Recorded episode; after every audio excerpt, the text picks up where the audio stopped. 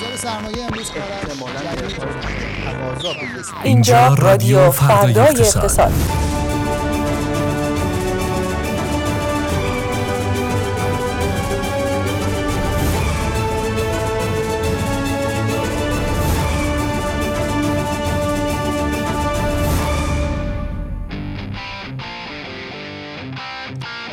به نام ایزاد خانم ها آقایان سلام و درود. خوش آمدید به سیومین اپیزود از رادیو فردا اقتصاد در فصل سوم.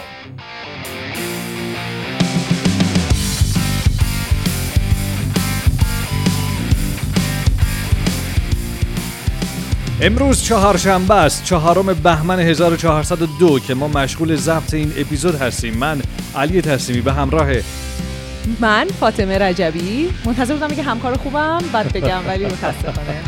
به مدت یک ساعت با شماییم. خب خیلی سریع بریم سراغ حرف و حدیثاتون و کامنتاتون و نظراتتون. رو چهارشنبه شده برگشتیم. قرار شد اونایی که نمی‌دونن.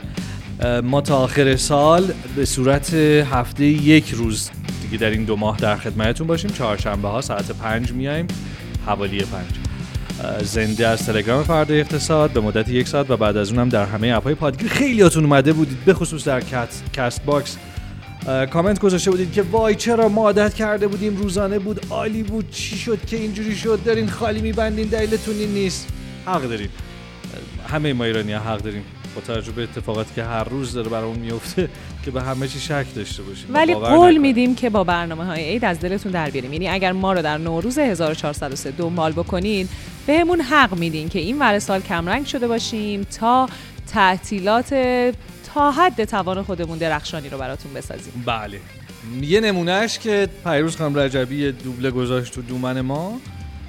یه دوبله ای که روی کاغذ ده دقیقه بود در عمل 50 دقیقه طول کشید ضبطش. بله. مثال فرض می‌کنم. بله یعنی آره. واقعا برنامه متنوعی داریم. جور تلویزیون رو ما قرار حداقل تو حوزه اقتصادیش بکشیم. بله. و اینکه دلمون خیلی تنگ شده بود براتون خیلی زیاد دل دل می‌کردیم تا چهارشنبه بشه و این ساعت تا در خدمتتون باشیم. بریم آغاز کنیم با خبرهایی که نگیم چیا داریم امروز. از سر گذروندیم این هفته.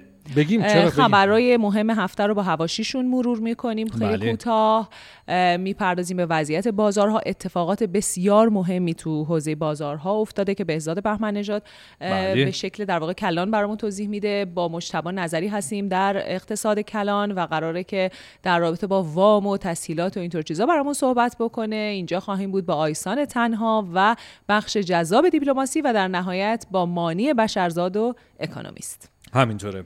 توصیه می‌کنم هیچ کدوم رو هم از دست ندید اگر الان شنونده هستید. هیچ کدوم رو. چون همه آنچه باید از این هفته بدانید و برای هفته های پیش رو در خودتون بپرورونید یا آمادش باشید رو خواهید داشت. بریم سراغ سرخطا و فاطمه مشروع یکی از اتفاقاتی که این هفته افتاد و تاثیر گذاشت روی بازار مصوبه جدید وزارت نفت بود درباره فرمول قیمتگذاری محصولات پالایشی و قیمت مواد اولیه اونها. بله این ابلاغیه تونست بخش زیادی از بازار رو تحت تاثیر قرار بده و قرمز بکنه. هنوز کشمکش در موردش ادامه داره به نحوه قیمتگذاری مواد اولیه و قیمت فروششون مربوطه و انقدر کشمکش زیاد شده که حتی گروه های حقوقی یعنی شرکت های گروه های حقوقی تشکیل دادن که تلاش بکنن برای ابطال این مصوبه. ما احتمالا این رو با بهزاد بهمن نژاد بیشترش خواهیم شکافت و دربارش بیشتر صحبت خواهیم کرد. بسیار علی حذف نام ایران از فهرست توصیه هفتم FATF هم سر و صدای زیادی داشت و حتی تا حدی که بازارها رو تحت تاثیر قرار داد. بله ماجرا از این قرار بود که کارگروه ویژه اقدام مالی یا همون FATF با حذف ایران از زیل توصیه نامه شماره هفتش همونطور که علی گفت موافقت کرد. اون هم بعد از نامه اعتراضی که از طرف وزیر امور اقتصاد و دارایی به رئیس گروه ویژه ارسال شده بود یک عالم پیگیری اتفاق افتاده بود از طرف مرکز اطلاعات مالی جمهوری اسلامی برای حذف اسم ایران از زیل توصیه نامه شماره هفت. واکنش ها به این اتفاق هم بسیار متفاوت بود. دولت و نزدیکان در واقع دولت و کسانی که به روی کرد دولت نزدیک هستن این موضوع رو یک دستاورد بسیار بزرگ می‌دونستن و می‌گفتن که یک بخشی از تحریم ها برطرف خواهد شد چرا که از سال 2007 که درگیری ایران و گروه ویژه اقدام مالی شروع شد کم کم ایران هی زیل فهرست های مختلفی از سوی این نهاد رفت و دیگه اوضاع واقعا برای ایران بد شد. تا حالا این گشایشی که به نظر می‌رسه اتفاق افتاده اما در سوی دیگر گروه دیگری گفتن که خب تا دیروز که گفته می‌شد FATF اصلا مهم نیست. حالا چطور اهمیت پیدا کرده؟ یه عده دارن بسته ای ما رو می‌بینن بعد می‌بینن فاطمه زول می‌زنه یهو به اون سمت به یک نفر. که یک نفر آره غزال طایفه است که حالا بهش خواهیم پرداخت. عرض می‌کردم یک گروهی میگن که این FATF که اصلا مهم نبود حالا چی شد که انقدر ذوق کرد یه گروه دیگه هم از اون طرف میگن اوکی FATF اهمیت زیادی داره اما اون چه که شاید مهمتره تحریم های آمریکا به ویژه تحریم های بله، آخری که بله. یکی دو سال پیش اتفاق افتاد خیلی تونست تحت تاثیر قرار بده وضعیت اقتصادی ما رو و اون تحریم های ثانویه وزارت خزانه داری این کشوره که اگر گشایشی در اون اتفاق نیفتاد عملا این طرف خروج ایران از ذیل توصیه نامه های مختلف FATF شاید نتونه کمک بکنه. متشکرم. خبر بعدی خداحافظی نهایی جناب سلاح ورزی با اتاق ایران بود که قطعا خبر اثرگذار و مهمی بود که بیشتر به اون خواهیم پرداخت با غزله همین الان بپردازیم بهش؟ بله آقای حسنزاده جای آقای صلاح ورزی رو گرفت بعد از کشمکش هایی که ماها ادامه داشت واقعا. آقای حسنزاده رو ما می‌دونیم که عضو هیئت نمایندگان اتاق ایران بودن از قبل و سالهای سالم هست که مدیر عامل گروه صنعتی کاشی تبریز هستند همونطور که علی گفت اینجاییم با غزاله طایفه دبیر گروه صنعت معدن و تجارت. فردای اقتصاد که به ما بگه که اینجا به جایی چقدر اهمیت داشته و چه ما دیگه منتظر چه اتفاقی در این حوزه خواهیم بود. آیا آروم می‌گیره فضا و در واقع اون وظیفه ای که ما انتظار داریم و اون رابطه ای که انتظار داریم بین اتاق و دولت اتفاق بیفته حالا درش تغییر ویژه‌ای رو خواهد داد یا خیر؟ سلام غزاله. سلام فاطمه علی و شنوندگان رادیو فردای اقتصاد. خب همطور که فرمودین روز یک شنبه یکم بهمن ماه انتخابات رئیس اتاق بازرگانی برای دومین بار برگزار شد. 28 خرداد ماه ما انتخابات رئیس رو داشتیم در دوره دهم اتاق بازرگانی که آقای سلاورزی رأی آورده بودن. ولی بعد از انتخاب ایشون خب حواشی زیادی داشت عنوان کرده بودن مرکز تایید صلاحیت که ایشون رد صلاحیت شده بودن و به صورت غیرقانونی در انتخابات شرکت کردن. و ایشون هم خب عنوان کرده بودن در نشست خبری که رسمی برگزار شد که تا زمان برگزاری انتخابات 28 خرداد نامه رسمی مبنی بر رد صلاحیتشون بله. دریافت نکردن و تو انتخابات شرکت کردن به حال هفت ماه کشمکش ما داشتیم در اتاق بازرگانی بین وزارت سمت شورای عالی نظارت و خود اتاق بازرگانی در بله. نهایت اول آبان ماه شورای عالی نظارت رأی دادن که انتخابات روز یک شنبه مجددا برگزار بشه و تا نیمه آذر هر کسی که در واقع تمایل داده مجددا برای انتخابات ریاست ثبت نام بکنه یک شنبه 21 نفر از سوی در واقع واجا تایید صلاحیت شدن و از این 21 نفر هفت نفر به عنوان در واقع کاندید خودشون رو در واقع اعلام کردن که می‌خوان کاندید ریاست باشن. تو فرایند دفاع از خودشون سه نفر در واقع انصراف دادن و رقابت بین چهار نفر آقای سمت حسنزاده آقای احد عظیمزاده آقای قیابی و آقای فرج الله معماری اتفاق افتاد و دو تا رأی بالا مربوط به آقای حسنزاده که با 208 رأی انتخاب شدن و رقیب نزدیک به ایشون هم آقای معماری بودن که رأی کافی رو نیاوردن با 181 رأی. در واقع نتونستن تو انتخابات پیروز میدان باشن و در نهایت بعد از در واقع هفت ماه بالا پایین و نامنگاری های مختلفی که ما داشتیم آقای حسنزاده به ریاست اتاق ایران انتخاب شدن و این کرسی رو از آن خودشون کردن. به نظر می‌رسه تو این سه روز اخیر اون نکته که شما گفتی فاطمه جان اتفاق افتاده و یک آرامشی رو ما توی فضای اتاق بازرگانی می‌بینیم. امروز هم رئیس جمهور آقای رئیسی در رأس یه هیئت سیاسی و تجاری وارد آنکارا شدن دیدار داشتن به دعوت آقای اردوغان و آقای حسنزاده به عنوان رئیس اتاق ایران همراه ایشونن در این سفر که بتونن در واقع روابط دو کشور رو تو حوزه تجارت در واقع هدایت بکنن و بتونن به سمت اون سی میلیارد دلاری که وعده داده بودن سطح مبادلات دو کشور قراره برسه اولین قدم رو وردارن در سفرهای هفت ماه اخیر رئیس جمهور نماینده از اتاق به ویژه رئیس اتاق قایب بود درسته؟ قایب بوده. علاوه بر اون تو نشست های مختلف و سمینارهای مختلفی دعوت آره دعوت نمی‌شد حتی روز صنعت و معدن که خب همیشه یه عرفی بود که رئیس اتاق ایران بعد سخنرانی بکنن. بله. ما آقای سلاح‌وزیر رو نداشتیم و ایشون فقط پیام فرستاده بودن. سایر نشست های دیگه هم نداشتیم. این باعث شده بود که تو این هفت ماه عملا بخش خصوصی یه جورایی کنار گذاشته بشه. حالا البته من به یاد دارم که آقای صلاح ورزی با سفرای زیادی دیدار داشتن همون ابتدایی که رأی بله این در واقع عرف خود اتاقه. یعنی بعد از انتخابات معمولا رئیس اتاق با تمام در واقع رؤسای اتاقهای مشترک با سفرا دیدار می‌کنن. چون اصلا بخش خصوصی یکی از کارهایی بله، که علاوه بر بله. مشاوره سه قوه در اختیار داره اینه که مبادلات در واقع تجاری به تجار مهمترین در واقع تجار کشور در اتاق بازرگانی حضور دارن بتونن روابط تجاری رو گسترش بدن اصلا اتاقهای بازرگانی سراسر دنیا وظیفه‌شون همینه. بله. و به عنوان یک بازوی مهم اقتصادی تو همه این کشورها لحاظ میشن. امیدوارن. حالا این چیزی که در واقع تو انتخابات شاهدش بودیم و بعدا سخنرانی خود رئیس جدید اتاق این بود که با این فضایی که ایجاد شده عملا آرامش به اتاق برگرده بتونن مأموریت اصلی خودشون که در راستای در واقع کمک به توسعه اقتصادی کشور در کنار در واقع دولت محقق بشه و بتونن اون موضوع رو انجام بدن. در آخر اینکه آقای صلاح ورزی واکنشی نداشتن از بعد انتخابات ما خبری از ایشون نشنیدیم. آقای سلاح‌ورزی فقط روز انتخابات اولین سخنران جلسه انتخابات بودن. ایشون در نهایت عنوان کردن که با توجه به جلسه‌ای که هفته پیش روز سه‌شنبه اه، برگزار شده و بعدش هیئت رئیسه اتاق این توافق رو داشتن که انتخابات مجددا برگزار بشه به تصمیم هیئت رئیسه احترام می‌ذارن. یعنی عملا برگزاری مجدد انتخابات علاوه بر حالا تقاضای در واقع اون نمی‌تونیم بگیم فشار دولت به تصمیمی که دولت مردان گرفته بودن. نیازمند این بود که هیئت رئیسم با این موضوع همراه بشه. که هیئت رئیسه چهارشنبه هفته پیش با این موضوع همراه شد و انتخابات برگزار شد. آقای سلاح‌ورزی هم عنوان کردن که همچنان به حال جزو یکی از اعضای هیئت نمایندگان اتاق ایران در دوره دهم هستند و در کنار بخش خصوصی به عنوان یکی از اعضا و داشتن یک رأی حضور خواهند داشت. این واکنش رسمی بود که به نظر هیئت رئیسه احترام می‌ذارن و از سمت خودشون کناری می‌گیرن تا انتخابات برگزار بشه.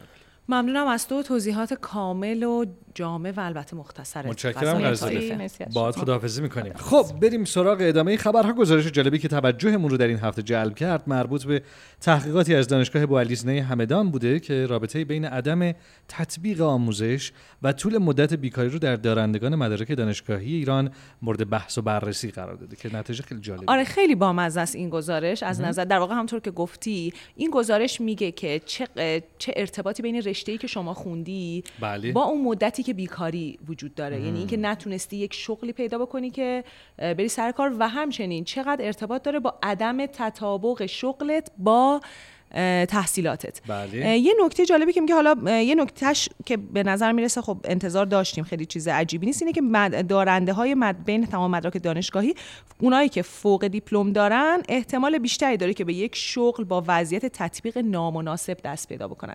این در حالی که خب خیلی از فوق دیپلم‌ها فوق دیپلم‌های رشته فنی هستن بله. و عجیبه. دقیقا این فوق دیپلم‌ها درست شدن که آدما برن و مثلا اگه مکانیک می‌خونن برق می‌خونن اینا برن و تو اون رشته کار بکنن.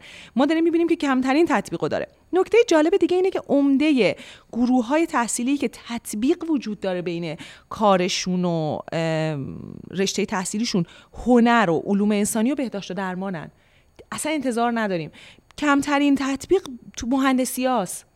یعنی جالبه. مهندسی دوست ندارن انگار برن. مهندس باشن واقعا جالبه یه نکته دیگه میگه میگه که احتمال رسیدن به یک شغل با وضعیت تطبیق مناسب برای زنا بیشتره این شاید نشون دهنده این باشه که زنها مدت انتظار بیشتری برای رسیدن به اون بله. شغلی که می‌تونه تطبیق داشته باشه با تحصیلاتشون پیدا می‌کنن اگرچه که میزان اشتغال در زنان بسیار بسیار کمتره اما اینکه اونا بیشتر سمتش مشاغلی میرن که با بله. تحصیلاتشون مرتبطه چرا که شاید بعضا خب اصلا نمیرن کار دیگه رو انجام بدن.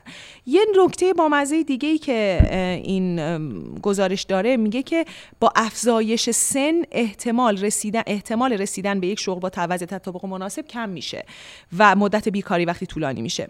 یه نکته جالب دیگه که میگه میگه افراد که همسر ندارن نسبت به افراد دارای همسر و افراد فاقد تجربه نسبت به افراد با تجربه باز شانس کمتری دارن.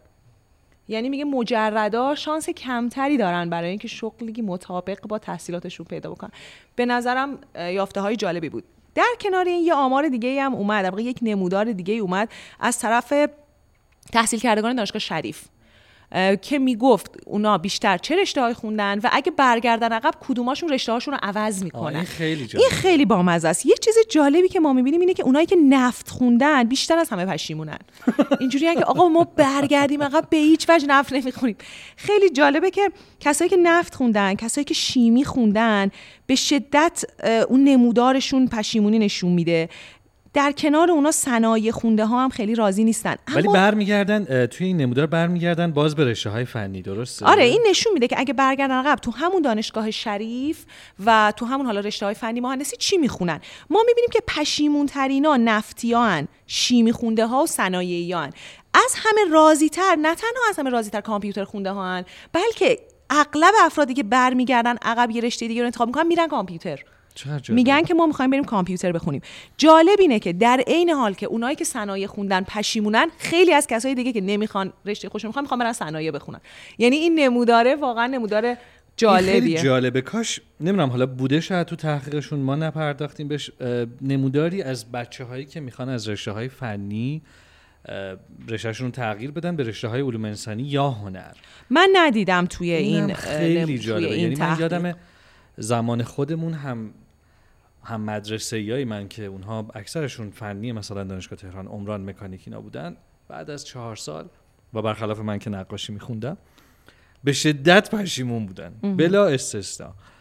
و می‌گفتن ما اگه برگردیم به عقب احتمالا یک رشته خوردن یا علوم انسانی رو انتخاب بعید نیست به خاطر اون فرهنگی که حالا خیلی ها رو سوق می‌داد به سمت رشته بله. جالب یه نکته جالب دیگه من بگم و این بحث رو تموم کنم این که علاوه بر کسی که کامپیوتر خوندن که باز می‌خوان کامپیوتر بخونن و میزبان بقیه پشیمونا هم هستن کسایی که فیزیک خوندن. فیزیکی ها خیلی راضیان آقا. بله. اصلا اینجوری که تو نمودارشون رو می‌بینی خیلی تعداد کمیشون دوست داشتن. مثلا تازه اونا باز دوست دارن ریاضی بخونن. خیلی عجیبه. آخه دیگه فیزیک و ریاضی. و واقعا این نمودار نکته جالبی داره. و خیلی به ما شاید بگه که حالا تا یه اندازهش که طبیعیه ولی به ما بگه که چقدر ما قبل از اینکه وارد دوران دانشگاه بشیم واقعا می‌دونیم چی می‌خوایم بخونیم واقعا می‌دونیم آیندهش چیه. احتمالا نه. خیلی همون خیلی توی یک فضای مهالودی تصمیم می‌گیریم برای ادامه حتما همینطوره. متاسفانه البته. خب. متشکرم فاطمه. یه خبر دیگه مونده. یه خبر دیگه مونده اون خودت بازش کن سریع خبر دیگر من خیلی سریع بگم. مربوط به تصمیم های مالیاتی مجلس هست. بله. من خیلی سریع مرور می‌کنم چون که خیلی در این هفته توجه جلب کرد. با این مقدمه فقط بگم که وقتی که لایحه بودجه تقدیم مجلس شد مجلسی ها خیلی سر کردن که این چه وضع مالیاته و مالیاتی که مثلا گیر دادن به اون یک درصد افزایش مالیات بر ارزش افزوده و گفتن که اصلا این تورم ایجاد می‌کنه.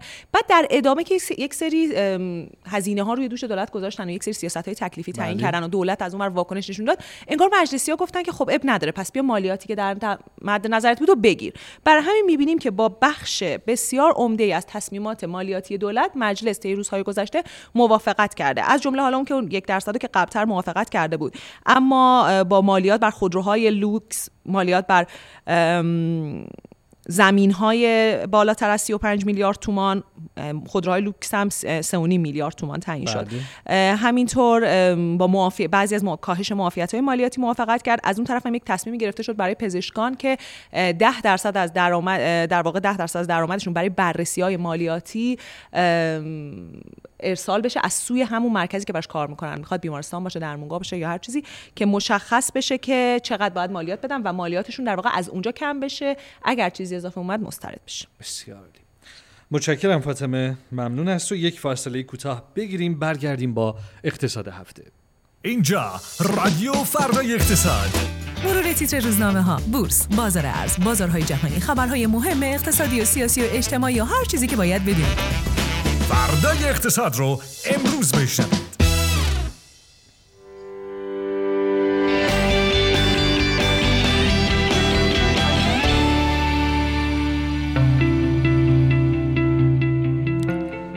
باز میگردیم با اقتصاد هفته به همراه بهزاد بهمن نژاد مشتبا نظری و آیسان تنها در ادامه هم بعد از این سه عزیز مانی بخش ارزاد با اکونومیست با ما خواهد بود. سلام بهزاد. خوشحالم امروزم با شما. بازارا رو بازارا بله. واقعا چشون بود این هفته. امروز این هفته اینطوری که ما خبرها رو مرور کردیم حداقل در حوزه اقتصاد هر آنچه که باید می‌شده و رو بازار اثر میذاشته اتفاق افتاده. ما یه مدت خیلی زیادی یادمه که می‌گفتیم بازارهای ما دچار بیواکنشی شدن. هر اتفاقی میفته روشونو می‌کنن اون سمت. اما انگار که این هفته تصمیم گرفتن که اصلا روشونو نکنن اونور و دقیق نگاه کنن به اتفاقی که افتاده. آره بازارها خب مدتی بود که به خاطر پایین اومدن انتظارات تورمی و خب از اون طرف بالا بودن نرخ بهره معمولا تو اقتصاد تو این شرایط خب شما ریسک این که بری توی بازاری و پولتو بذاری رو خیلی قبول نمی‌کنی چون میگی که بدون ریسک من می‌تونم که یک سودی رو از بانک بگیرم و تورمم که خبری نیست بخوام از اون بازار خارج بشم. بنابراین یعنی پولم رو از سپرده بیارم بیرون. بله. و من یه رکود تقریبا دست جمعی رو تو بازارا می‌دیدیم. اتفاقی که افتاده طی این یک هفته دو هفته اخیر حالا من آماراشو بگم شاید خودش حرفی بزنه با همون. اونم اینه که این هفته بورس نزدیک سه درصد کاهشی شد. بله. دلار دو هشت دهم درصد افزایش داشت و بله. سکه هم نزدیک سه درصد افزایش داشت بنابراین این به ما یه پیامی رو میده که اون پیام هم اینه که یه نگرانی های گویا وجود داره و اون نگرانی عمدتا یه بخشیش از جنس افزایش انتظارات تورمیه که خب افراد رو می‌بره سمت دارایی هایی که خودشون رو نسبت به ریال یعنی کاهش ارزش ریال حفظ بکنن که میشه دلار و سکه. معمولا با یه فاصله وقتی انتظار تورمی ادامه دار میشه بورس هم بهش میپیونده. یعنی این رالی بازارها بله. هم هم سان میشه با هم. اما خب سوال پیش میاد که چرا پس انگار که این یه سمت رفته آره. این یه سمت دیگه رفته. و سوال این- جوابش اینه که خب دو تا موضوع هست. یه موضوع اینه که باید ببینیم اون نگاه به سرمایه گذاری به چه صورتیه که مسئله بورس رو توضیح میده. و اتفاقی که اوایل هفته اومد اینه که یه بخشنامه یه شبه اومد راجع به شرکت های پالایشگاهی و خوراک در واقع روی قیمتگذاری بنزین اینها. که با این همینطور. مفصل توی همراه سرمایه گذار راجبش صحبت کردیم چون دیگه بحثش تخصصی من اینجا بازش نمی‌کنم ولی اینکه کدوم شرکت ها بیشتر متاثر میشن و چه فضایی پیدا می‌کنه این ممکنه یه نفر بگه خب بورس تهران مثلا 40 تا صنعته حالا یه صنعت براش یه خبری اومد چرا شما میگید که دقیقاً. این باعث ریزش شد قصه اینه که این سیگنالی که داد پیامی که داد این بود که آقا سیاستگزار همچنان فضای سرمایه گذاری رو دوست داره که مثبت نمونه. و ما اون مهمترین بازاری که زمین مناسبیه برای سرمایه گذاری و می‌تونه زمین مولد باشه بازار سهامه ما هر چند وقت بار هر جایش که یه سودی می‌بینیم میگیم که اینو بکنیم ببریم یه جایی حالا به زخمی بزنیم به اصطلاح. و این اون احساسی که ایجاد کرده یه نگرانی رو در خب بازار سهام به وجود اومد. و اون طرف خب سرمایه گذارم دید که اه، یه سری بازارهای دیگه ای هستن که بدون این دستکاری ها بدون اینکه کسی حالا توش کاری انجام بده من می‌تونم که اون دارایی رو بخرم و درسته. سود بکنم. بنابراین قصه منفی بودن بورس از اینجا میاد. اون طرف اما ارز و سکه خب بر خیلی سواله که چی شد یه دفعه مثلا آیا انتظار تورمی تغییر کرد؟ اونجا دو تا مسئله هست که خوبه بهش توجه بکنیم. یه مسئله برمیگرده خب به این تنش هایی که بله. در سطح منطقه اتفاق افتاده. خب اینها انتظار تورمی رو می‌تونه تغییر بده. اما خب شاید اون بخش رو شاید آیسان بهتر بتونه توضیح بده که آیا نگرانی هست که خیلی میشه جدی بهش فکر کرد یا نه. اما قصه ای که وجود داره اینه که این افزایش هایی که از این جنسه خیلی پایدار نیست معمولا. اگر تبدیل به یک واقعی, واقعی یه چیز واقعی بله. نشه. و فعلا هم گویا شواهد اینطوری هست که قرار نیست خیلی چیز اساسی مثلا اتفاق بیفته ولی به هر حال وقتی ریسک به وجود میاد اه، بازارها یه مقداری ملتهب میشن. اه، هم توی همچین شرایطی بازاری مثل بورس خودش رو اصلاح می‌کنه به سمت اینکه 3 درصد رو پس بگیره یا ببین بورس میگم چون قصه اصلیش اینه که میگه آقا یه جایی هست میگه ما خیلی شفافیم. الان اساسا بحث بورس اینجوریه. میگه ما چون خیلی شفافیم توی بازار سهام همه معاملاتمون معلومه. شرکت ها حساب کتابشون معلومه مالیاتشون معلومه. اینجا خیلی راحت تره اگر یک دولتی هست یا یک جایی هست که مثلا یه کسریایی داره یه مشکلاتی داره خب اول اینجا میگه آقا اینو بردارم. مثل قصه مالیات کارمندا با مالیات پزشکا که مقایسه می‌کنن. میگه آقا این مال کارمنده رو. همونجا می‌گیره بله. پزشک هزار تا. اینجا هم قصه اینه که شما یه بازاری داری مثل مثلا دلار سکه. خیلی معلوم نیست مثل ملک. خیلی بله. معلوم نیست شما کجا داری معاملاتت رو ثبت می‌کنی قیمت تو چند می‌ذاری اصلا کی به کیه چجوریه. ولی این بازاره که شفافه خب خیلی راحت تر بنابراین سرمایه گذارم عقل داره دیگه. ملک تو ایران چرا انقدر خوبه؟ چون هیچ وقت هیچکی نیومده بگه این مالیات بر ملک رو درست کن. نمی‌دونم بیا اینجا رو مثلا یه قواعدی بذار. من این آدما میگن یه جایی هست که کسی بهش. دست درازی نمی‌کنه. بنابراین قصه بورس اونجاست. اما همه بازارها در میان مدت زمانی که به تعدیل اسمی می‌رسن یا نسبت به تورم باید خودشون رو درست بکنن اون مسیر عادیش رو پیدا می‌کنیم. پس ما راجع به بورس تا زمانی که اون روحیه سرمایه گذاری یعنی ما اصالت ندیم به اینکه سرمایه گذار باید اطمینان داشته باشه به زمینی که توش ورود می‌کنه خیلی نمیشه انتظار داشت که روندش معکوس بشه مگر اینکه ما برسیم به تورمای خیلی بالا اون بخواد تعدیل اسمی بکنه. اما نکته دومی که من فکر می‌کنم که به حال بازارها الان دارن بهش توجه می‌کنن قصه ترامپه که یه بحث جدیه من خیلی دیگه بازش نمی‌کنم. اما خب احتمالا حالا شاید آیسان راجبش صحبت بکنه. اما قصه ای که هست اینه که خب اون یه ریسکی از جنس این که خب اگر ترامپ قرار باشه بیاد مثلا ما احتمالا فروش نفتمون به خوبی این یک سال گذشته نیست. این درآمدهای ارزی رو می‌تونه تحت تاثیر قرار بده. بنابراین یه بخش می‌خوام بگم که بازار ارز و سکه یه بخشی در واقع ترسه. از اون بحثای منطقه‌ای که خب مثلا خیلی ها که عمیق‌تر بررسی می‌کنن میگه این میگن اینا احتمالاً ریسکایی که رفت میشه. هرچند که به حال نگرانیش وجود داره. اما اون بخش ترامپش ممکنه خیلی هم غیر واقعی نباشه. یعنی اون رو به نظرم بازارها دارن بهش توجه می‌کنن.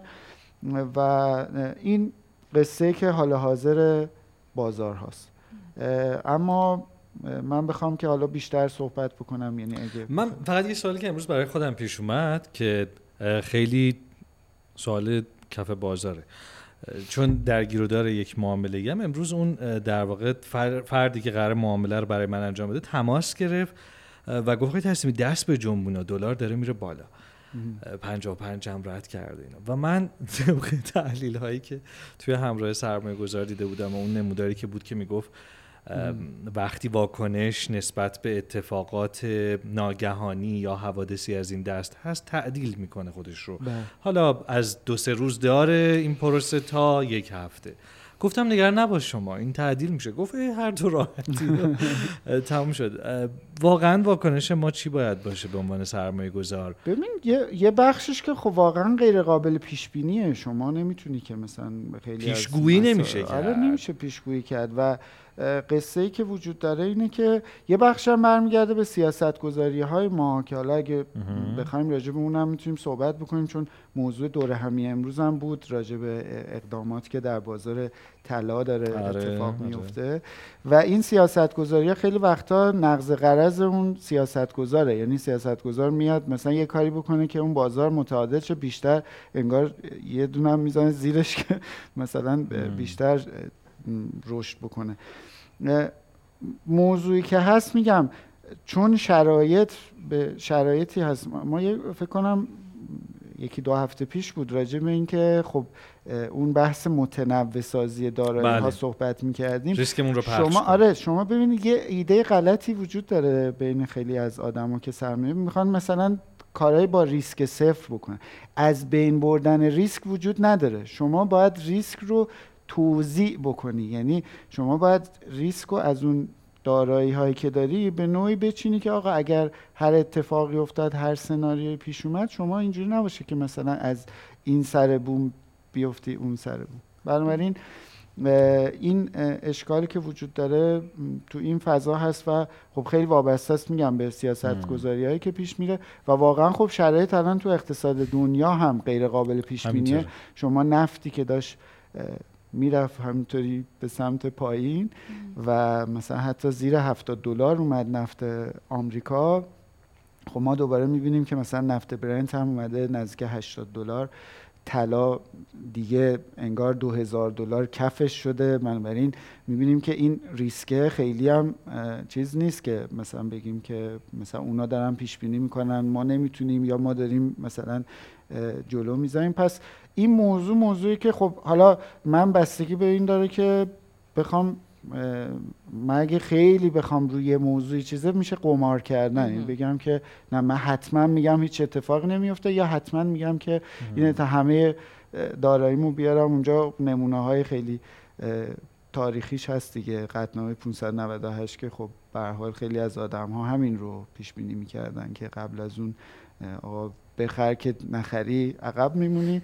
و جالبه که ما یه آیتم سواد سرمایه گذاری داشتیم این هفته که اونم خیلی خوبه برم ببینم به اسم فومو یا ترس از جا ماندن که خیلی قصه همین آدمایی که از ترس اینکه نکنه از یه چیزی جا بمونم چطور دارایشون از و می‌تونیم بگیم کسایی که میگن من می‌دونستم دچار در واقع دارن خالی میبندن. یا یک سوگیری غلط اون یه سوگیری دیگه است. من چون متخصص سوگیری شدم این مدت اون یه سوگیری دیگه است. اونم جدا سوگیری دارید وقت بگیرید از اونم ساختیم. ویزیتتون کن. اون سوگیری من می‌دونستم هم جدا ساختیم و خواهیم ولی سیاست گذاری ها خیلی مهمه. من فقط در حد اینکه اشاره بکنم خب بانک مرکزی بخشنامه ای رو در واقع ابلاغ کرد. راجع به اینکه ممنوع کرد عملا یه نوعی از معاملات که داشت رو بورس کالا انجام می‌شد و مجوزهایی که بانک ها بله. می‌تونستن گواهی سپرده بگیرن به ازای سکه یا شمش طلا یعنی بله. شما می‌رفتی بانک و مثلا سکت رو می‌دادی ما به ازای اون یه گواهی می‌گرفتی از بانک و اینو میمدی تو بورس کالا معامله می‌کرد بانک مرکزی گفت آقا این باعث سفته بازی میشه و نمی‌دونم فلان اتفاق میفته و اینو اومد جلوش رو عملا حالا تو بخشنامه جدید گرفته که خب ظاهرش ظاهر درستیه و دغدغه بانک مرکزی خیلی دغدغه درستیه. میگه آقا من بالاخره نگران این نوسان ارز و طلا هستم. اما از نگاه بخش عمده ای از کارشناسا این مسیر مسیری که امتحانش رو پس داده بارها تجربیات مختلفی هست که در بازار آتی سکه اومدن آتی سکه رو حذف کردن اومدن پیش فروش سکه گذاشتن اومدن تو بازار مسکن قیمت رو از تابلو حذف کردن و اینها جواب نداد. شما من حالا تو برنامه دوره همی بورسی امروز اینو خیلی مفصل بحث کردیم. من دیگه خیلی تو دیتیلش نمیرم. ولی اصل ماجرا اینه که آقا شما اگه یه آدمی که درجه تبش چل درجه داره نشون میده بری اون دم و سنجر رو بشکونی اون تبش خوب نمیشه. بله. شما باید بری تب و درمان بکنی و اون اتفاقا اینجاها برعکسه. یعنی فقط در حدی که مخاطبای ما بدونن اینه که شما وقتی یه بازار شفافی رو دوباره حذف می‌کنی اثرش میاد تو سایر بازارها. همین مدتی که این یه ذره مبهم شده و یه اشکالاتی پیش اومده هم حباب تو صندوق های طلا بیشتر شده هم حباب در بازار نقدی سکه. بنابراین می‌خوام بگم که خود سیاست گذاری ها هم خیلی مهمه. خیلی ها معتقدن اگر مثلا در سال 97 حالا راجع بازار سکه یا مثلا بحث 4200 بازار ارز اون سیاست های اشتباه اتفاق نمیافتاد مثلا جهش ارز به این شدت نبود یا تلاطم بازار سکه با این شدت و حدت نبود. اینه که من فکر می‌کنم که سیاست گذاری ها خیلی مهمه. من می‌خوام یه توصیه هم راجع به همراه سرمایه گذار این هفته بکنم. ما واقعا دو تا مصاحبه خیلی خوب داشتیم این هفته بله. که پیشنهاد می‌کنم که هر دو رو کسایی که مسئله دارن و یه, یه موضوعی هست که عدم استفاده از فرصت های سرمایه گذاری خودش یه عامل تشدید کننده نابرابری در ایران بوده. یعنی اون آدم هایی که فکر می‌کردن آقا مثلا سرمایه گذاری دیگه مثلا برای ما نیست. برای ما, ما که کم. درآمدی. آره. من با مای 500 هزار تومن چی کار بکنم؟ با مای یه تومن که میمونه مثلا چه بکنم اینها؟ خود عدم از اون طرف اونی که خب داشته از اینها استفاده کرده دانشش بیشتر بوده. خود این حتی اون شکاف رو بیشتر کرده. و خیلی هم اثبات شده است. یعنی تو دنیا هم کشورهایی که توسعه مالی کمتری دارن معمولا توشون نابرابری هم سنگین تره بخاطر اینکه شما فرصت هایی برای گروه های خاصی بیشتر به وجود میاد. ما اینو خیلی بحث کردیم که این مثلا چجوری تو دنیا توسعه پیدا کرده آدما. خانوارها تو دنیا مثلا چجوری بیشتر در معرض سرمایه گذاری قرار میدن؟ که خیلی مثال های جالبی داره. مثلا راجع به آمریکا مثلا من فقط یه عدد بگم. اینه که مثلا 125 میلیون نفر مالک صندوق های سرمایه گذاری هستن در آمریکا. یعنی این خود این عدد نشون میده که چقدر فرهنگ سرمایه گذاری بله. متفاوته و خوشبختانه طی 7 ده سال گذشته از نظر تنوع محصولات مالی اقتصاد ایران خیلی رشد کرده. خیلی از ابزارها یا محصولاتی که قبلا نبود و مردم دیگه آپشنشون همین بود. یا باید می‌رفتن آره. یه ملکی میخریدن یا مثلا یه طلایی میخریدن. الان کلی این سبد متنوع است. مصاحبه دومی که روز دوشنبه داشتیم با خانم حاج علی اصغر راجع به معرفی این محصولات بود. یعنی یه کسی که می‌خواد به نظر من یه چی میگن یه ویکیپدیای خوب یا یک معرفی نامه خوب از انواع محصولات مالی داشته باشه می‌تونه این برنامه رو ببینه و فکر می‌کنم که براش مفید باشه. باید اینجا بگیم که نسخه تصویری همراه سرمایه گذار در تمام پلتفرم های ما قابل دسترسی و البته نسخه صوتیش هم در کانال تلگرام فردای اقتصاد و کانال تلگرام رادیو فردای اقتصاد در دسترسه. اگر که فرصت ندارید تصویری ببینید صوتیش رو از دست ندید اما تصویریش خوبیش اینه که کلی نمودار و جدول داره و یه فاز دیگه در واقع یه لیگ دیگه اطلاعات بهتون میده. همینطوره و اصلا فکر نکنید که این برنامه مختص کسانیه که اقتصاد خوندن یا جزو الیت اقتصادی هن یا به هر حال یک دانش آگاهی اصلا. درس زندگی. آره. اینجوری بگم. کاملا به شمایی که شاید چیز زیادی هم از مبانی یا مفاهیم اقتصادی ندارین کمک می‌کنه که اونها رو یاد بگیرید و با آگاهی بیشتری تصمیمات اقتصادی بگیرین. اه، یه فاصله کوتاه بگیریم برگردیم با ایسان.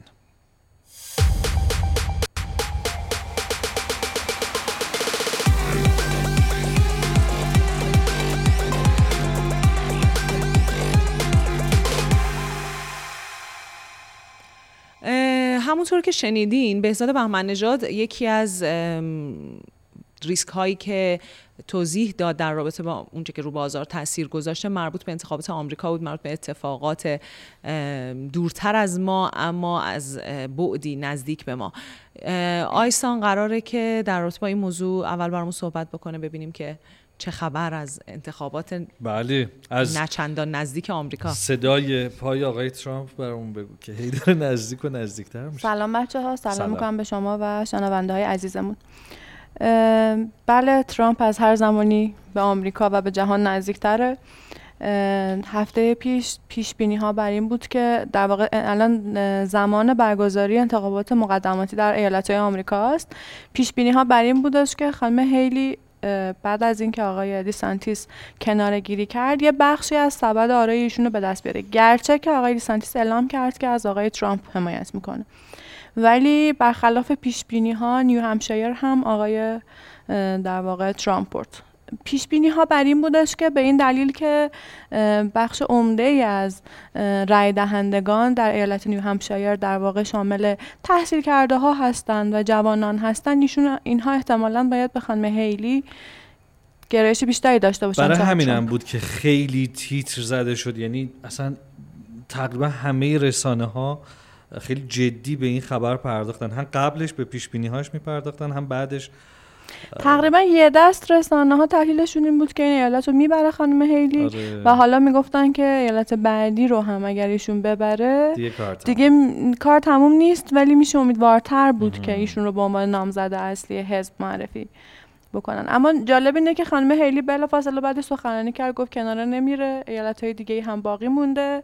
و ترجیح میده که در واقع تلاش کنه تا ملت آمریکا رو از دوگانه مردان 80 ساله در دهه 80 یعنی بایدن و ترامپ نجات بده و خیلی نکته جالبی که تو صحبت خانم هیلی بود این بودش که ایشون گفتش که حضور آقای ترامپ منتهی میشه به اینکه در واقع دوگانه بایدن و در دوگانه بایدن و ترامپ بایدن شانس بیشتری داشته باشه. ایشون اشاره ایشون به آرای سلبیه که می‌تونه روانه بشه به سمت آقای بایدن.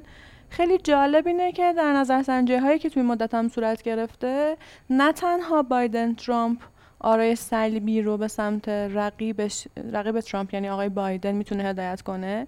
در انتخابات مقدماتی هم بررسی ها نشون می‌داد که بسیاری از آرایی که به سمت رقبای ترامپ می‌رفت سلبی بود. یه نظرسنجی انجام شده بود. فکر می‌کنم آیووا بود که از در واقع رای دهنده ها پرسیده بودند که شما چرا به آقای به خانم هیلی رای میدین؟ گفته بودن به خاطر اینکه ترامپ رای نیاره. ولی از اونایی که طرفدار ترامپ بودن وقتی میپرسیدن شما چرا به ترامپ رای میدین می‌گفتن به خاطر خود ترامپ.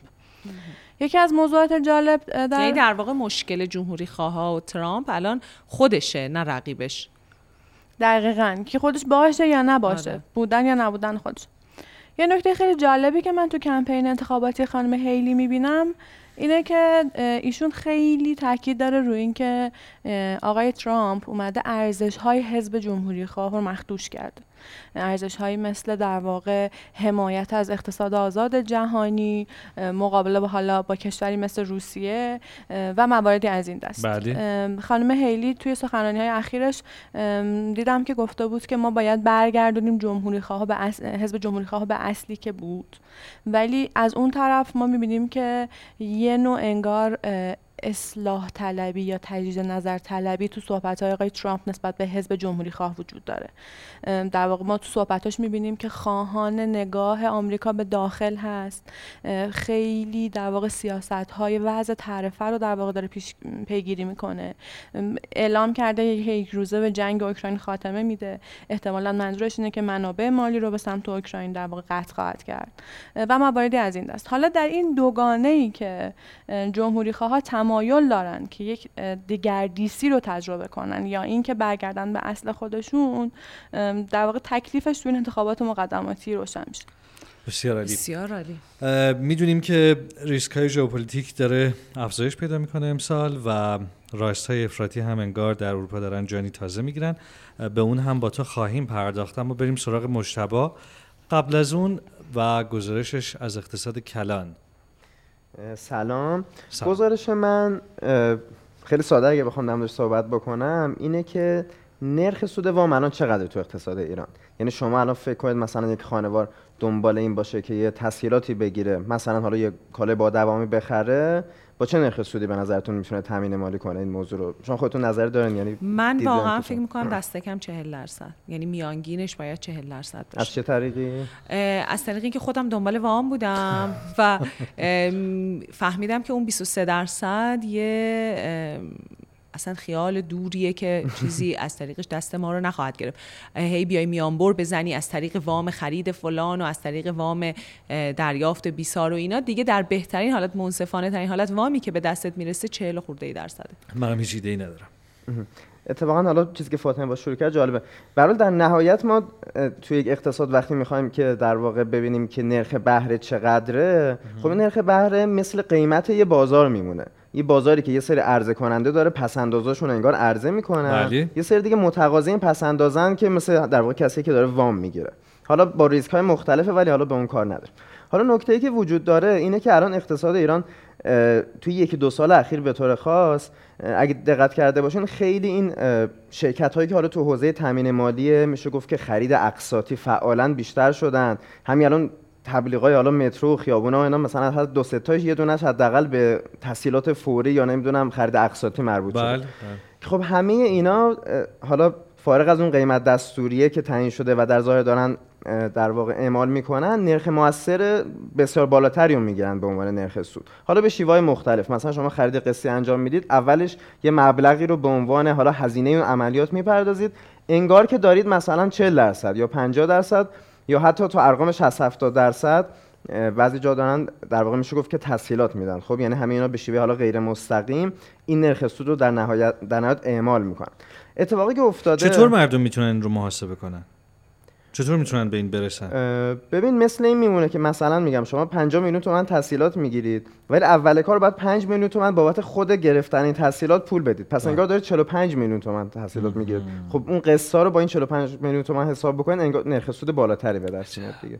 خیلی از بانک ها هم همینطورن یعنی مثلا بانک ها میگن شما یک سال پولتون اینجا بگذار یا مثلا فلان قد امتیاز یه سری کارهای اینجوری هم دارن. مثلا همه اینا به اون معنی من می‌دونم که با وجود اینکه بانک مرکزی اعلام کرده ممنوع گرو نگه داشتن بخشی از سپرده و بخشی از وام. من می‌دونم که خیلی از بانک ها تا یک چهارم تسهیلات رو گرو نگه میدارن و در آخر بله. پرداخت می‌کنن. یعنی خود اون باز یک نرخ بهره بالاتری رو رقم می‌زنه. این چیزی که واضحه اینه که تامین مالی که بانک ها دارن انجام میدن با اون حالا نرخ سود اصلا دستوری که شورای پول اعتبار تعیین می‌کنه اصلا کفاف نه خانوارها رو میده در واقع تقاضای خانوارها رو و نه بنگاه ها یعنی این سال هاست که تو اقتصاد ایران مشاهده شده که همیشه جز مشکلات اول بنگاه ها بوده مشکلات خانوارها بوده. به حال خانوار اگر می‌خواد که اصطلاح به اصطلاح اقتصادی مصرفش رو هموار کنه یعنی می‌دونه بعدا یه درآمدی داره می‌خواد الان یک مصرفی انجام بده به حال نیاز به وام داره یا برعکس ممکنه بخواد پس انداز کنه. یک نظام بانکی کارا قراره که این رو تسهیل بکنه. دقیقا. اما نظام بانکی که مثلا یه نرخ سود همینجوری ثابت 23 درصد براش تعیین شده. حالا تورم هم 40 درصده. خب نمی‌تونه این کار انجام بده. یعنی وقتی که شما یک قیمت پایینتر رو انگار توی بازار تعیین می‌کنید عرضه به شدت از تقاضا کمتر میشه. یه جورایی این شرکت هایی که حالا اخیرا به نظرم بیشتر شدن یا حالا همین اقدام بانک ها اومده این خلع رو پر بکنه. یعنی خب دسترسی وجود نداره به اون اون 23 درصده. یک صفحه بسیار طولانی داره.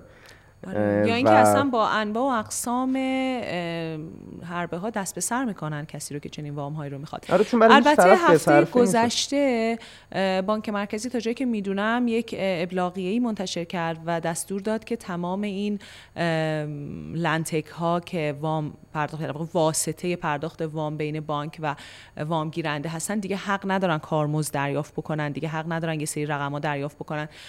و همینجا ما در رادیو فرد اقتصاد دربارش صحبت کردیم که آیا راه حل کنترل سوء استفاده در حوزه پرداخت و دریافت وام این دست تصمیمات یا نه؟ آیا اینکه بانک مرکزی دائما ابلاغیه بده بگیر و ببند بکنه تهدید بکنه و پاهاشو بکوبه روی زمین و بگه همونطور که گفتم فقط 23 درصد؟ آیا این راهش هست یا نه؟ در نهایت باز شاید این راه منتهی به این بشه که یه عده باز کمتر از قوام بگیرن. شاید آقا من راضی ام 50 درصد. شاید من انقدر لنگم راضی ام 60 درصد. از اون طرف اون وام دهنده خب ریسک بیشتری رو قبول می‌کنه. حتما بگیر در واقع اون حساسیتش روی تضمین ها پایینتره راحتتر زمان پرداخت وامش کمتره. فقط شاید راهی راهش میشه که شفاف بکنن. یعنی دیگه اون لنتکه نیاد بگه من وام مثلا 23 درصد میدم بعد بیای حساب کتاب بکنی خونه شب ببینی 70 درصد بوده. فقط بیان شفافش بکنن غیر از اون واقعا ما چطوری؟ هست اون قیمت دستوری هست دیگه. دقیقا. همین نکته همینه که اگه قرار باشه همه اون نرخ رو رعایت بکنن پس باز همون ناترازی ارز و تقاضا قرار وجود داشته باشه. بله. پس دقیقا یه عده زیادی باز بیرون از صف میمونن. یا توی بازار سیاه اصطلاحا یعنی به صورت غیر رسمی باید تامین مالی بشن که معمولا خب خیلی نرخ بالاتری داره. یا اون فسادهایی که ما دیدیم وامای کلونی که هیچ تولیدی پشتش نبود هیچ وارداتی پشتش نبود و پرونده هاش الانه که یه مقدار کمتر شده. آره نکته مهم دیگه در مورد در واقع همین تسهیلات در با نرخ حالا دستور پایین تر از تورم اینه که یه جورایی انتقال منابع از سپرده گذار به تسهیلات گرنده است. یعنی سپرده گذار مثلا میپذیره که من 20 درصد ارزش پولم قرار کم بشه تو این یک سال چون 20 درصد زیر تورم خب. برای مثال.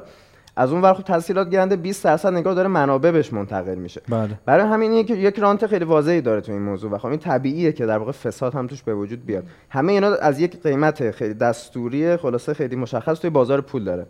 نشد می‌گیره. ممنونم از تو. سر درد دلمونم که باز شد. آره طبق معمول اقتصاد کلان. برای سوال چیز خوب فکر می‌کنم این باشه که یه دونه حتی بیای قبل قبلتر از این که اصلا این کاری که دارن می‌کنن سوء استفاده نیست. فکر می‌کنم که این شما یه ساختار غلط سوء استفاده منظورمون اون عدم شفافیت هست. اینکه مثلا بیایم بگیم من شهر فلانم شهر نمی‌دونم جاکفشی هم به شما وام 23 درصد میدم و اون آدم مستصل آره میره حساب یعنی کتاب می‌کنه. بالاخره. و من حالا یه نکته ای که شاید بر خود من خیلی جالبه ولی نمی‌دونم اونجا هم برای مخاطبم جالب باشه این آقای حسن علی منصور حسن علی مهران که رئیس کل بانک مرکزی بوده ایشون کتاب بانک مرکزی رو که نوشته تا قبل انقلاب شما می‌بینید که دقیقا مثلا از دهه پنجا ما همین سیاست ها رو داشتیم یعنی از بله. اول دهه پنجا شاید شما خیلی تفاوتی یعنی یه بیش از نیم قرن خیلی تفاوتی نه تو سیاست های ارزی می‌بینید نه تو سیاست های مربوط به سیاست های پولی دیگه در واقع بله. و اونجا هم یکی از بحث های خیلی جدی که داره و اصلا مقایسه کرده. بعد رفتن روش پژوهشی هم کردن که خیلی جالبه. اونم اینه که مثلا بانک مرکزی حالا اگه اشتباه نکنم داره با نرخ‌های هولوش 11 یا 14 درصد وام میده. بعد میگه که آقا این تو بازار مثلا نرخ 35 6 درصده و اومده حالا حساب کرده که مثلا صنایعی که اون دوره وامای بزرگتر گرفتن بعد رشد واقعی صنایع رو اومده بر اساس این حساب کرده که این صنعت که مثلا اون دوره خیلی هم حالا بعضیا مثلا راجب این که اینا خیلی نابغه بودن رشد کردن همش مال اون رانت اون وامه بوده. یعنی عملا ارزش افزوده ای که اون صنعت ایجاد کرده اگه اون سهم وام ارزونش رو از بین یعنی کم بکنی خیلی چیز خاصی بله. نمیمونه. بنابراین حالا یه ور خیلی ناراحت کننده داره اینه که ما نیم قرن انگار که یه مسیر رو هی میریم و اشتباه میشه. و بر خوبش اینه که راه درست معلومه. یعنی ولی هیچ اصلا باور کن اونم ور بعدشه چون ما راه درست که نمیریم. یعنی می‌بینیم ولی نمیریم. باز معلوم نبود. به نظرم چیز خوبیه. یعنی شما خیلی الان حالا مشتبه بهتر می‌دونیم واقعا خیلی از مسائل تو دنیا الان تو اقتصاد پیشرفته اینطوری که واقعا نمی‌دونن روش درست چیه. یعنی مثلا بعد بحران 2008 2009 که مثلا سیاست تحصیل پولی کیوی مثلا میاد جلو مثلا خیلی هم می‌گفتن آقا این کار نمی‌کنه یه دو می‌گفتن کار می‌کنه. بعد و واقعیت این بود که فکر کنم خود چیزه که راجب این رئیس فد اون موقع میگه من نمی‌دونم این چیه ولی این کار می‌کنه. یعنی مثلا می‌خوام بگم که مسائل به قدری پیچیده هست که دعوا انقدر سنگینه که نسخه رو نمی‌دونن. ولی مثلا واقعیت اینه که خبر خوب اینه که راجع به مسائل اقتصاد اینا خیلی از چیزا شاید اشکالات در حد مثلا یه دانشجوی ترم مثلا 6 و 7 خب این از عقب بودنمون از این برد هست دیگه. بله, یعنی بله. همون قدر یا حلقه ولی این چیز خوبه حس یعنی یعنی اینکه راه حل یعنی راه حل رو میشه خیلی میشه راحت بهش یعنی می‌تونیم امیدوار باشیم که اگر روزی قرار باشه که وضعیت اصلاح بشه راه حلش دست کم موجود. بله.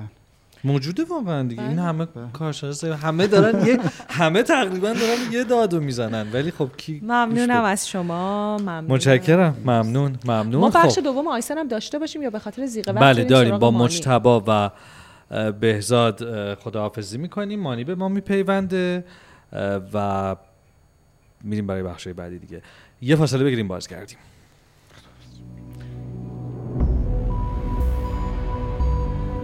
نبز زربان اقتصاد شنیده نیست. در فردای اقتصاد. چهارشنبه ها ساعت 18 به مدت یک ساعت. بسیار خوب بازگشتیم. مانی بشرزاد هم به ما میپیونده با گزارشش از اکونومیست. اما مانی صبر کن آیسان برامون صحبت داره. اولا می‌خواد راجع به راستای افراطی بگی در اروپا و فکر می‌کنم به خصوص آلمان مد نظرت هست. نه اتحادیه اروپا رو می‌خوام بگم. ببین به دنبال موج در واقع قدرت گرفتن راست افراطی تو اروپا.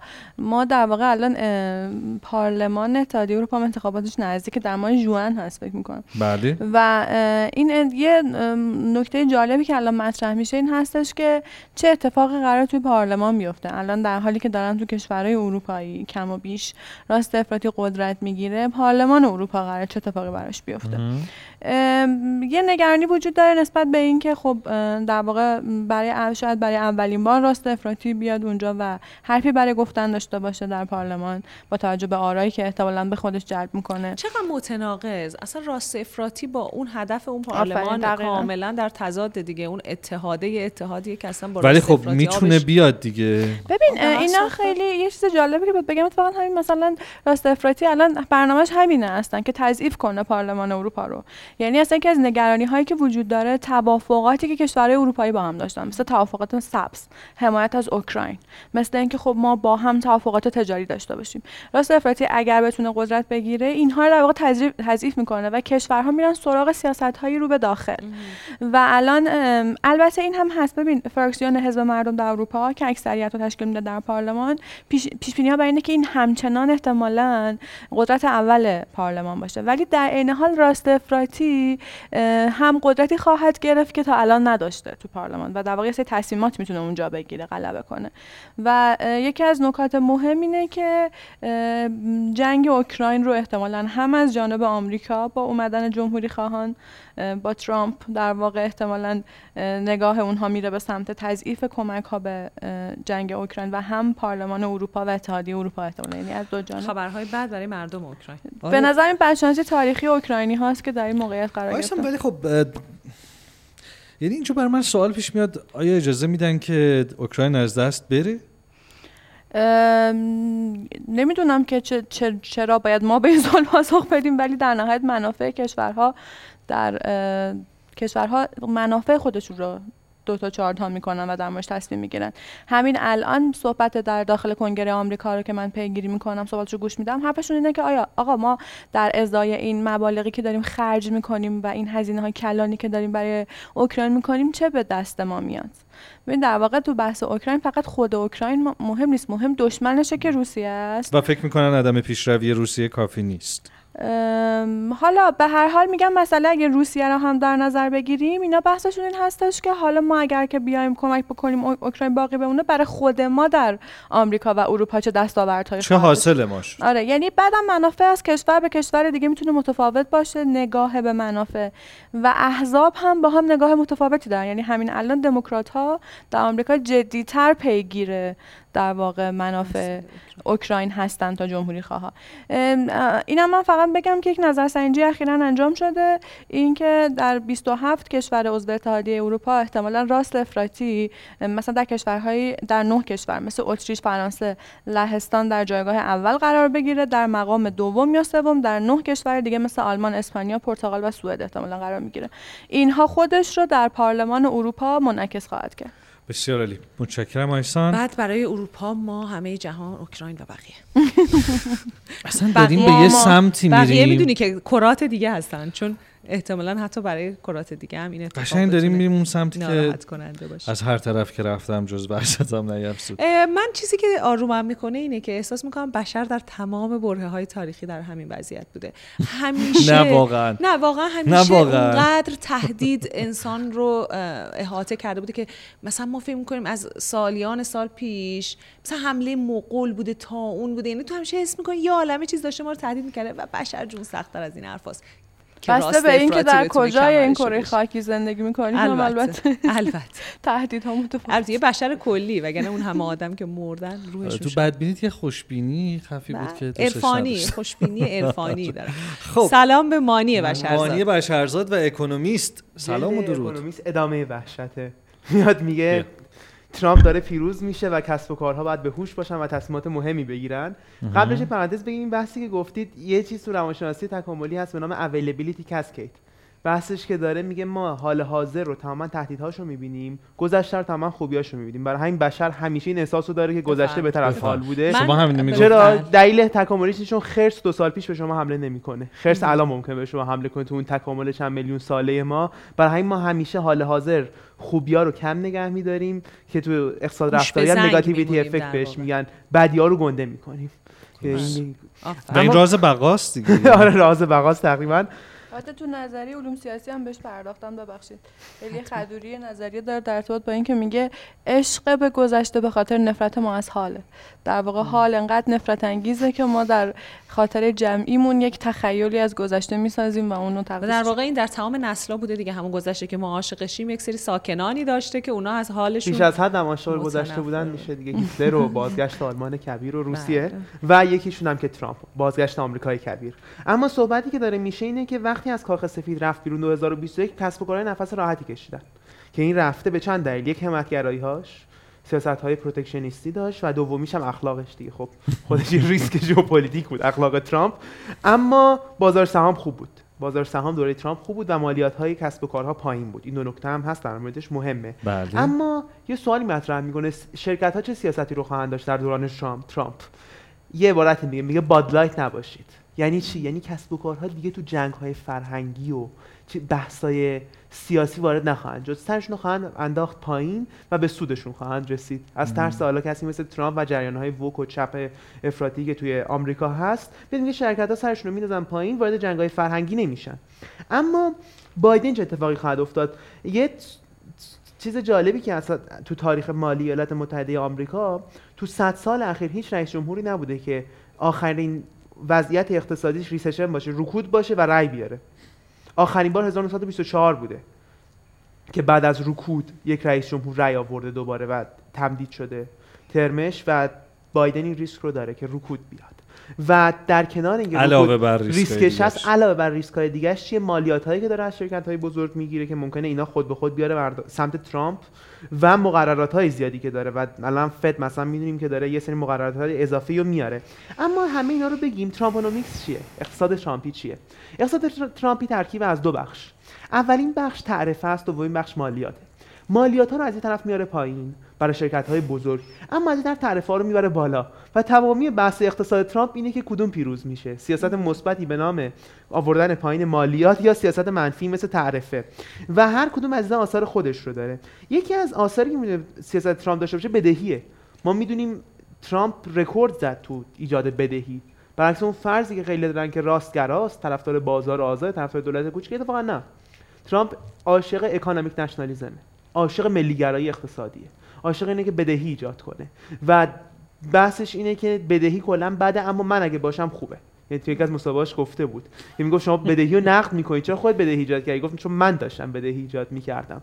و بحثی که داره اینه که حالا 2019 که ترامپ بود سه و دو دهم درصد جی دی پی کسری بودجه داشت آمریکا. بله. پیش بینی میشه که برای 2024 این عدد نزدیک به 6 درصد بشه. 58 دهم درصد. خیلی عدد بزرگیه برای کسری بودجه. نزدیک 6 درصد تولید ناخالص داخلی کشور کسری بودجه وجود داشته باشه و یه اتفاقی میفته. زمانی که شما کسری بودجه بزرگ داری و تورم رو میاری پایین و و مالیات رو میاری پایین بالاخره باید هزینه بدهی تأمین شه. بالاخره باید بیاد؟ از کجا تأمین میشه؟ اینه که ممکنه ترامپ ترم دومش مثل ترم اولش نباشه. رشد اقتصادی ممکنه بیاد پایین و تورم بیاد بالا. چون ما می‌دونیم تو اون دوره چهار سال اولش هم تورم یه نرخ خوبی داشت هم رشد اقتصادی بد نبود. یعنی خود اکونومیست میگه ما فکر نمی‌کردیم اینقدر خوب باشه. یعنی تحلیلگرای اقتصاددانای خود مجله اکونومیست می‌گفتن ما بهتر از اون چیزی بود که فکر می‌کردیم. اما ترم دومش این- اینطوری نخواهد بود. و برای اولین بار احتمالا تو تاریخ آمریکا سود سود بدهی هایی رو که بعد بده از هزینه های دفاعیش بیشتر میشه آمریکا. و این دوتا یه ترکیبی با هم میشه که در کنار همه اینا شما نیاز داری به بانک مرکزی. زمانی که هزینه زیاد بله. داره دولت سیاست پولی بانک مرکزی. 2026 رئیس جدید بانک مرکزی رو ترامپ تعیین می‌کنه. و این خودش یه خطر دیگه یه برای استقلال حالا بانک می‌بینیم مرکزی. چرا خلق الله میرن به رأی سلبی میدن برای اینکه ترامپ نیاد. باید دید اما یه با این جمله. تموم می‌کنه مقاله رو. من با این جمله تموم کنم میگه ترامپ کسی که عق- عقیده‌ش رو تو طول روز سه بار تغییر میده. یعنی باید ببینیم باز همه اینا رو ما میگیم همه این پیش بینی رو می‌کنیم اما باید ببینیم باز زمانی که میشینه تو اون دفتر کاخ سفید چه کار خواهد کرد. همین الانش داره کری می‌خونه برای مخالفانش. تو طول روز مثلا صبح میگه که من اصلا وقتی ندارم برای اینکه بعد که به قدرت رسیدم انتقام بگیرم. ظهر میگه که دشمن شما به قدرت می‌رسه و شما رو بیچاره رو اما این بحث دشمناش که شد 60 درصد تعرفه می‌خواد ببنده رو چ- کالاهای چینی.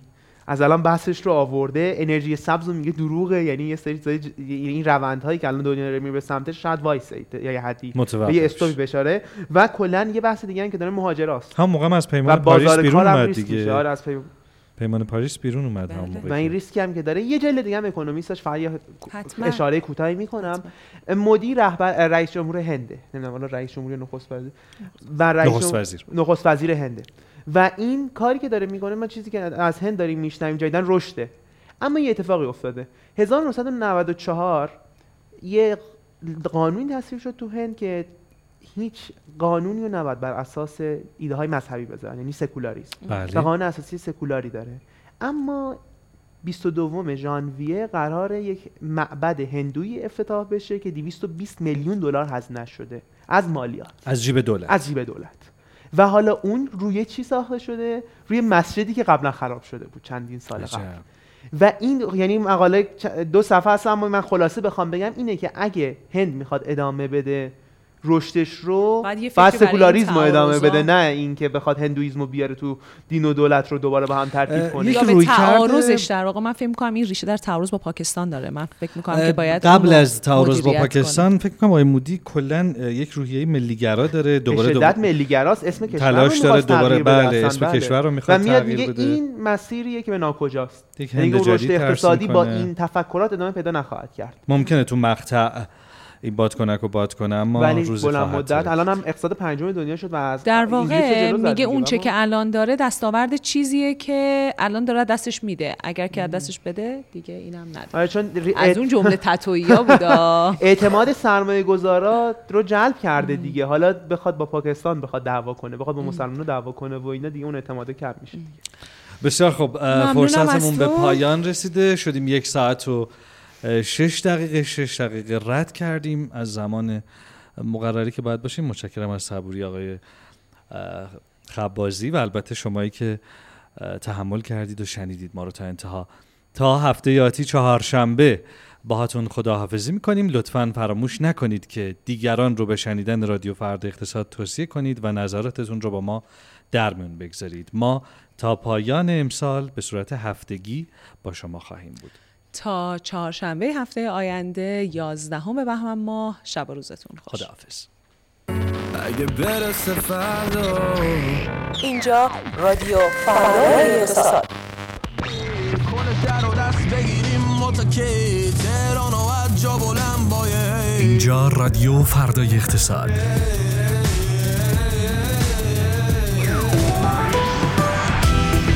مرور تیترهای روزنامه ها بورس بازار ارز بازارهای جهانی خبرهای مهم اقتصادی و سیاسی و هر چه که باید بدانید. نبز زربان اقتصاد شنیدنی است. در رادیو فردای اقتصاد. چهارشنبه ها ساعت 18